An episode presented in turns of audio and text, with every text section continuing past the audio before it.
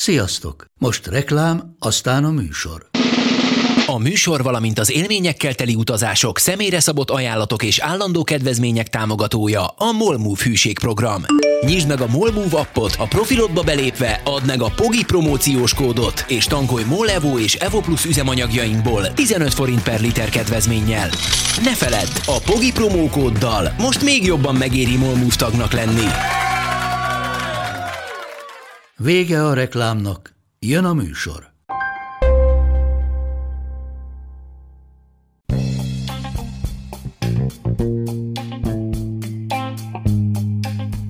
Ez itt a Pogi Podcast. Pogácsa Zoltán közgazdász, szociológus, politikai gazdaságtani podcastja a globális gazdaságról a klímaválság, az automatizáció, a digitális gazdaság, az egyenlőtlenségek és a posztdemokrácia korszakában.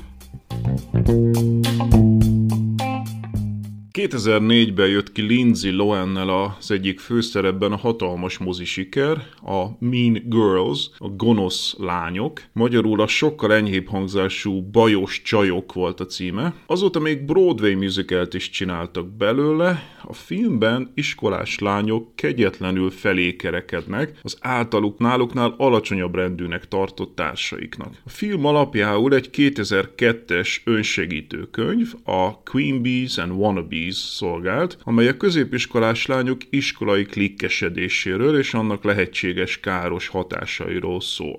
Lisa Duggan most általunk tárgyalt könyve pedig arról szól, hogy az eredeti gonoszlány bizony Ayn Rand volt, a szélsőségesen piaci fundamentalista, más néven libertariánus iskola nagyanyja. Ennek az iskolának központi szerepe volt annak a neoliberális világrendnek a kialakításában, amelyben az elmúlt évtizedekben éltünk, és amely a legtöbb problémánkért felelős a globális éghajlatváltozástól, a szélsőséges egyenlőtlenségekig és a demokrácia meggyengüléséig. A mai epizódban tehát Lisa Duggan, Mean Girl, Ayn Rand and the Culture of Greed, a gonosz lány, Ayn Rand és az önzés kultusza című könyvet ismertetjük, kiadta 2019-ben a University of California Press.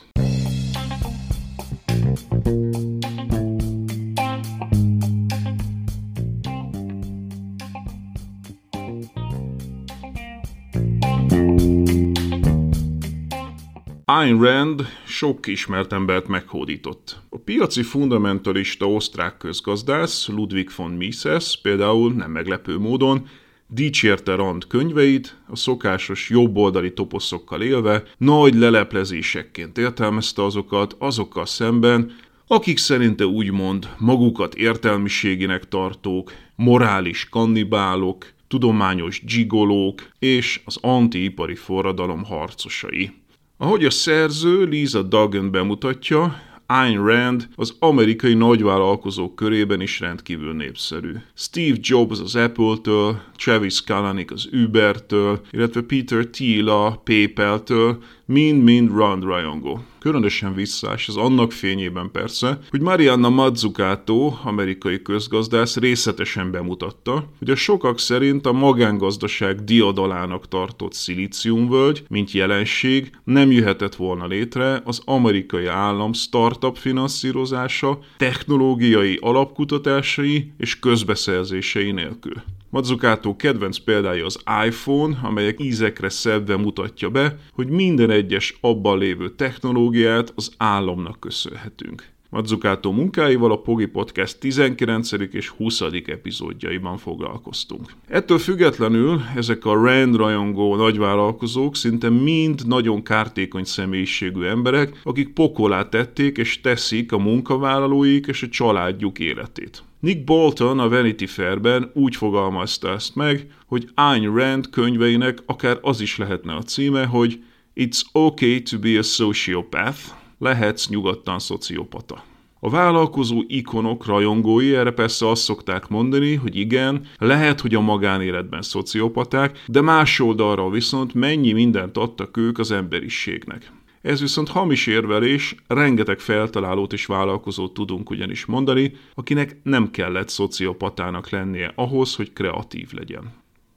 Szintén Ayn Rand rajongó még sajnos Brad Pitt, Angelina Jolie, Sandra Bullock és Sharon Stone. Donald Trump egyenesen a Fountainhead című Ayn Rand regény Howard Rourke-jával azonosul. Volt külügyminiszterei, Mike Pompeo és Rex Tillerson szintén nagy Rand rajongók. És amint látni fogjuk, Rand legbizarabb rajongója a volt Fed elnök, Ellen Greenspan. De ki is volt Ayn Rand? Rand Szentpéterváron született egy gazdag zsidó családba, eredetileg Alissa Rosenbaum néven. Miközben a cári Oroszországban a legtöbb zsidó durva elnyomás és terror alatt élt, az ő családja kivételezett helyzetben volt. Apja egy patikát működtethetett, amiből képes volt lányát elitiskolákba járatni. A bolsevikok viszont később elkobozták apja patikáját, aminek következtében a család státusz tekintetében és anyagilag is megsüllyedt. Ez teljes életre kiható sok volt, amíg gyerek Alissa Rosenbaumnak, ami egészen nyilvánvalóan megalapozta későbbi éles ideológiai beállítódását. Alissa aztán valamivel később Amerikába emigrált, ahova megérkezve hamar felvette az Ayn Rand nevet, amely egyszerre fedte el nemét, nemzetiségét és származását. Álma a filmvilága volt, ahova relatíve hamar meg is találta az utat. Az amerikai filmipart jelentős részben zsidó származású kelet-európai bevándorlók tették nagyjá, köztük közismert módon magyarok is, mint Alexander Korda, Adolf Cukor vagy William Fox. Számukra ez ismert módon az asszimiláció útja volt egy olyan Amerikában, ahol más foglalkozásokban egyébként a kelet-európaiakat és a zsidókat nem látták szívesen. A filmmogulok viszont igen hamar maguk mögött hagyhatták mind nemzetiségüket, mind származásukat, és igyekeztek beleolvadni a fehér amerikaiak széles, általános kategóriájába.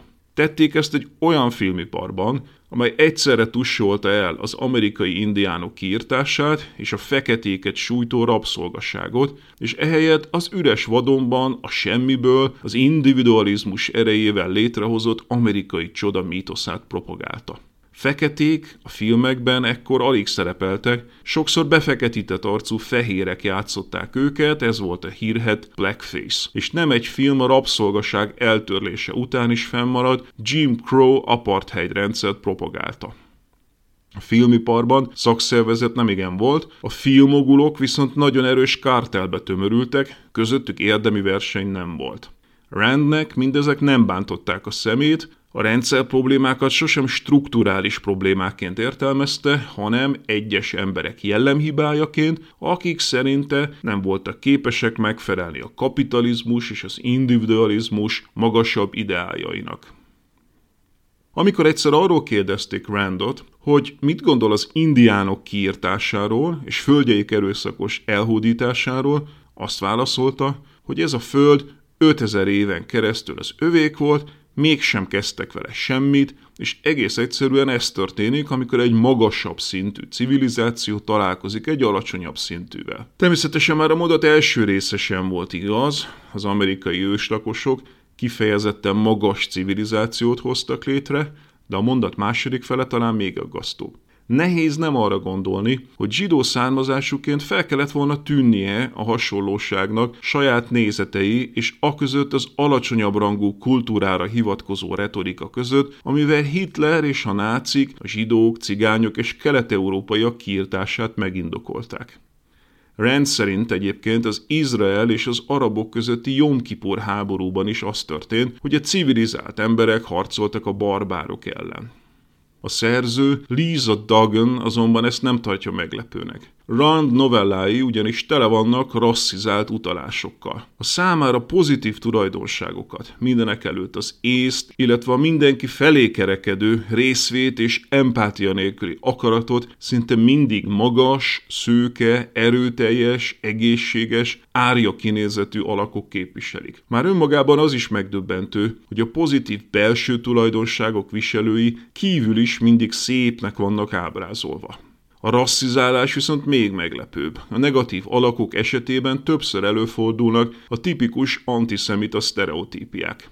Példa erre Ellsworth Toohey karaktere, aki foglalkozására nézve kritikus, azaz értelmiségi, politikai nézetei szerint szocialista, a szakszervezetek támogatója, és részben a zsidó származású brit munkáspárti vezérről, Harold Laskyról mintázta Rand. A fizikai leírásban tobzódnak az olyan tipikus antiszemita elemek, mint a görbe láb, a beesett mellkas, a rákcsáló kinézet és a rossz fogazat. Bár Rand, megtagadva zsidó származását, ateistának tartotta magát, az antiszemita sugalmazások így is problematikusak természetesen. De nem bánik jobban írásaiban a nőkkel sem. Női szereplői sematikusan szubmisszívak, magukat alávetők, egy férfiak dominált a világban, ami ismét csak ellentmondásos egy olyan szerzőtől, aki saját életpályájában a női függetlenséget kívánta megélni. A leghírhettebb részlet ebből a szempontból a Fountainhead szexuális erőszakról szóló fejezete. Lisa Duggan idézi Susan Brown Millert, az 1975-ben megjelent Against Rape, a nemi erőszak ellen című könyv szerzőjét, aki elmeséli, hogy amikor olvasni kezdte a könyvet a New Yorki közkönyvtárban, a kötet magától ezen a helyen nyílt ki. Láthatóan nagyon sokan erre voltak csak belőle kíváncsiak. Rand itt gyakorlatilag egy megerőszakolási jelenetet ír meg, amelyet a női elszenvedő Dominique szerinte élvez. Rand, aki saját karrierjével megtestesíti a női egyenjogúságot, a feministákról azt állította, hogy azok szerinte úgymond csúnya nők, akik nem egyenlő, hanem speciális jogokat akarnak. Magyarul Rand hozza a standard jobboldali torzítást a feminista mozgalommal szemben, egyben a saját életvitelével szemben is. Ironikus egyébként, hogy Rand azért jutatott be az egyetemre még odahaza Oroszországban, mert a kommunisták megnyitották azt a nők előtt is. Bár Rand a homoszexualitást utálatosnak nyilvánította, a könyvei mégis tele vannak a hősök közötti homoerotikus vonzódásokkal, amelyeket Eve Sedgwick amerikai kutató szerint a szerelmi háromszögek heteroszexuális ágai hivatottak palástolni. Rand szerint ezek csupán a kölcsönös megbecsülést fejezik ki erős maszkulinitású, valójában macsó férfiak között. Duggan megemlíti, hogy ezek a homoerotikus töltetű szerelmi három- és négyszögek nem egyszer megihlették a meleg irodalmat is. Rand magát saját szavaival férfi imádónak tartotta, házasságot kötött egy rendkívül jóvágású segédszínésszel, aki különösebb hőstetteket azonban nem hajtott végre. Társaságban csendben maradt, és néha virágárusként, máskor festőként jutott jövedelemhez. Rand nem sokára meg is csalta, viszonyba kezdett nálánál 25 évvel fiatalabb olvasójával és rajongójával, Nathan Blumenthal-al. A férj szó szerint az alkoholizmusba ölte magát. Ahhoz képest, hogy Rand nézetei szerint az erős akarattal rendelkező hőst nem érdekli a nálánál kisebbek véleménye, ő maga nehezen viselte az őt érő meglehetősen széles körű kritikákat. John Galt nem így viselkedne, vallotta be saját regényhősére utalva az előbb említett Blumenthalnak és nejének depressziója egyik mélypontján, valószínűsíthetően, amikor éppen amfetamin elvonás alatt volt. Rand depressziója olyannyira elmélyült és annyira visszahúzódott, hogy az időközben nevét Brandonre változtató Blumenthal és neje vették át a Rand kultusz irányítását. 1958-ban az Objektivizmus alapelvei címmel előadássorozatot indítottak. Barbara Branden a racionális gondolkodásról adott elő, a szektatag későbbi fedelnök Ellen Greenspan a szabad társadalom gazdaságáról, maga Rand pedig a realista regényírásról és a romantikus szerelem alapelveiről. Ebből aztán kinőtt a Nathaniel Branden intézetek hálózata Amerika szerte, könyvklubok, éves rendes bál, sőt a Branden házaspár még egy életrajzot is írt még élőhősükről, ki az Ayn Rand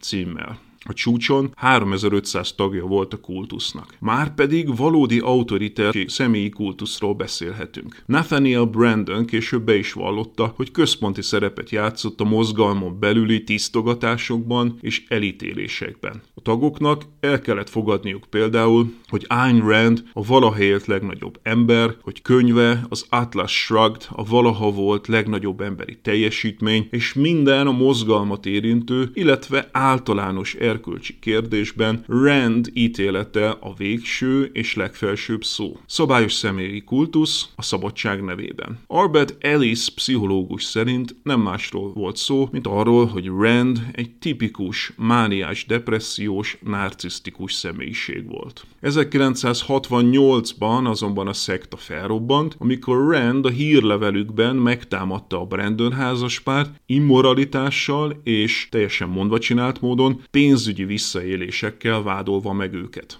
Később aztán a Branden házaspár mindkét tagja megírta külön-külön visszaemlékezéseit, amelyekből kiderült, hogy bár Rand férje és Barbara Branden is tudtak Nathaniel és a nálánál 25 évvel idősebb Rand hosszantartó viszonyáról, hirtelen kiderült, hogy Nathanielnek ezen kívül a mozgalom egy másik, jóval fiatalabb tagjával is volt egy titkos, 4 évig tartó viszonya. Amikor Rand ezt megtudta, égtele haragra gerjedt, kiszemelt utódjával Nathaniel szemben, és mindennek elhordta, amiért ő helyette egy úgymond kisebb lényre pazarolta szexualitását. Rand és az amerikai politika.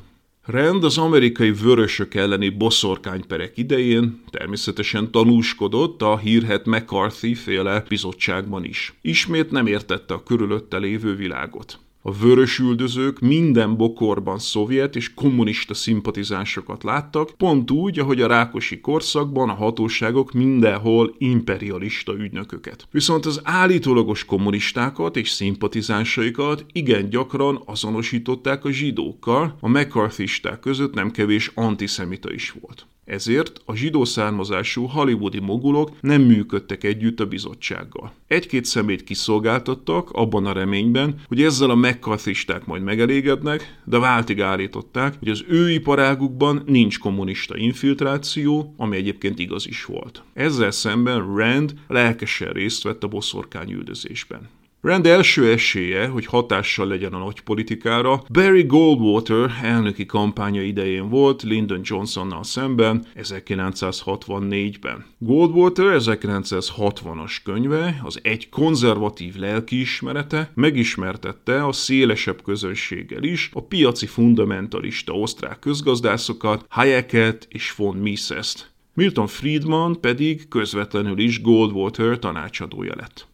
Ayn Rand, aki természetesen gyűlölte Kennedyt, szívesen támogatta Goldwatert, annak ellenére, hogy az erősen vallásos volt, Rand pedig mereven ateista. Goldwater maga ugyan kínos vereséget szenvedett, a piaci fundamentalizmust azonban hosszú évtizedekre sikerült rátennie az amerikai politikai térképre. Rand írásait az olvasói igen gyakran revelációként élik meg. Rand maga tudatos ezzel kapcsolatosan. A célja az, hogy mobilizálja a kapitalizmus pártján az érzelmi szintet is. Gyakorlatilag legitimálja az önzést, az empátia hiányát, vagy tudatos elutasítását. Illetve igenli a legkülönbözőbb társadalmi hierarchiákat, természetesnek állítva azokat be. Szerinte szükség van mindenre, mivel erre az érzelmi szintű mobilizációra ő előtte csak a baloldal volt képes a kapitalizmus igazságtalanságaival szemben. És korán sem biztos, hogy az eszmék csatája a ráció szintjén dől el, és nem pedig az emóciók szintjén. Rendkívül ironikus persze mindezt olvasni Randtól a mából nézve, akkor pontosan ellentétes a helyzet. A neoliberalizmus évtizedeiben a baloldal teljesen elfelejtette és elhagyta ezt a típusú érzelmi mobilizálást, arra ma már szinte csak a jobb oldal képes, annak piaci fundamentalista, nacionalista és patriarchális változataiban egyaránt. Nagyon érdekes vonulat, hogy bár Rand életvezetési tanácsokat ad, és ezekben elvileg a vele született belső erőnek és akaratnak kellene diktálnia, ő maga egész életében egy amfetamin származékszernek, a benzedrinnek a függésében él. Az embernek a mai korból Jordan Peterson ugrik be, ki ugyanezt reprodukálja, úgy ad egyébként Randhöz nagyon hasonlóan önzésre építő életvezetési tanácsokat, hogy önmaga képtelen szerfüggésétől megszabadulni. Lisa Duggan egyébként optimista gonoszságnak nevezi Rand ideológiáját. Rand és követői ugyanúgy nem hajlandóak különbséget tenni a bolsevizmus és a nyugati jóléti állam között, mint ahogy a bolsevikok folyamatosan lényegében ugyanannak látják, támogatják a szabadpiaci kapitalizmust és a jóléti államot. Rand ideológiája a valóságban ugyanúgy egy életidegen szélsőség, mint a bolsevizmus. A találó mondás szerint a neoliberalizmus nem más, mint anarchizmus a gazdagoknak. Az anarchisták szerint képes a társadalom intézmények és szabályok nélkül is működni, a valóságban azonban átláthatatlan káosz lesz a neoliberalizmusban, amelyben képesek halászni azok, akik aztán meggazdagodnak, de egyáltalán nem a verseny útján, hanem a láthatatlan és feltáratlan kapcsolataikon keresztül. Piac, a verseny és az egyéni teljesítmény mindig retorikai fogás, a háttérben mindig kapcsolati hálók vannak, azaz gyakorlatilag korrupció. A valódi versenyhez, amelyben mindenki egyenlő esélyekkel vehetne részt, nem csak hogy állami szabályozás szükségeltetik, hanem esélyteremtő újraelosztás is a startvonal előtt. Rand eszméinek megvalósulása a neoliberalizmus. Rand eszméinek megvalósulása aztán mégsem az ő általa indított és vezetett mozgalomnak volt köszönhető. A neoliberalizmus sokkal inkább a Hayek által még 1947-ben kezdeményezett Mont-Pelerin társaság eredményeképpen terjedt el, és fölülmúlhatatlan érdemei voltak ebben Milton Friedman fáradhatatlan hitterjesztő tevékenységének is, különösen az 1970-es években. Rand maga sokszor negatívan beszélt a libertariánusokról, akiket a saját objektivista mozgalmától különállónak vélt. Valójában olyannyira sok az átfedés és a kapcsolódás köztük, hogy ma már elég nehéz lenne szétszállazni őket. Például a libertariánus Cato intézet, amelyet eredetileg az amerikai gazdasági szélsőjobb egyik leggazdagabb oligarchája után Charles Koch alapítványnak neveztek el az 1974-es megnyitásakor. A rendkívül káros Koch testvérek politikai befolyásszerzéséről majd lesz később külön Pogi Podcast epizód. A Cato intézetet viszont később Rand egyik híve vezette. A másik példa maga Ellen Greenspan, akit még Ronald Reagan elnök nevezett ki a Fed élére a neoliberalizmus hajnalán, Bill Clinton pedig a harmadik utas álbaloldalra jellemző módon a helyén hagyta. Greenspan még az 50-es években kezdett eljárni Rand szeánszaira, aki komor kinézetére utalva csak temetkezési vállalkozónak becézte. Greenspan reputációját is tulajdonképpen a Randista Objectivist című folyóiratnak köszönheti, ahova a 60-as években rendszeresen publikált. Először Gerald Ford elnök hívta meg gazdasági tanácsadói csapatába, majd Reagan kinevezte Fed elnöknek. Mindkét beiktatáson ott volt Greenspan meghívására maga Ayn Rand is. Szintén ironikus, hogy ahhoz, hogy Greenspan elfoglalhassa a jegybank elnöki székét, előbb szép csöndben fel kellett adnia azon államot elutasító nézeteit, amelyek a pénzt az aranyhoz kötnék, az állami jegybankot pedig leginkább eltörölnék, a piacra bízva a pénzügyi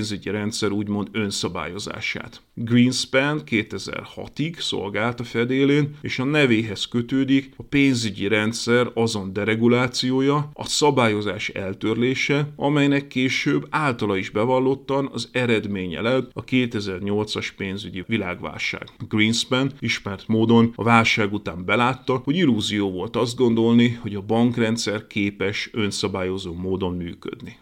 Ayn Rand 1982-ben hunyt el, miután 1974-ben sok évtized dohányzása után tüdőrák miatt műtötték. Makacs életének legnagyobb iróniája, hogy utolsó éveiben az amerikai társadalom és egészségbiztosítást támogatta, miután egész életében úgy tartotta, hogy az ilyesmire igénytartók úgymond paraziták. A valóság beavatkozott politikai délibábjaiba, megmutatva, hogy mindenki, akár a legerősebb titánok is hirtelen rászorulókká válhatnak, ha változik a szerencse széljárása. Ezért van szükség az államra és a társadalombiztosításra.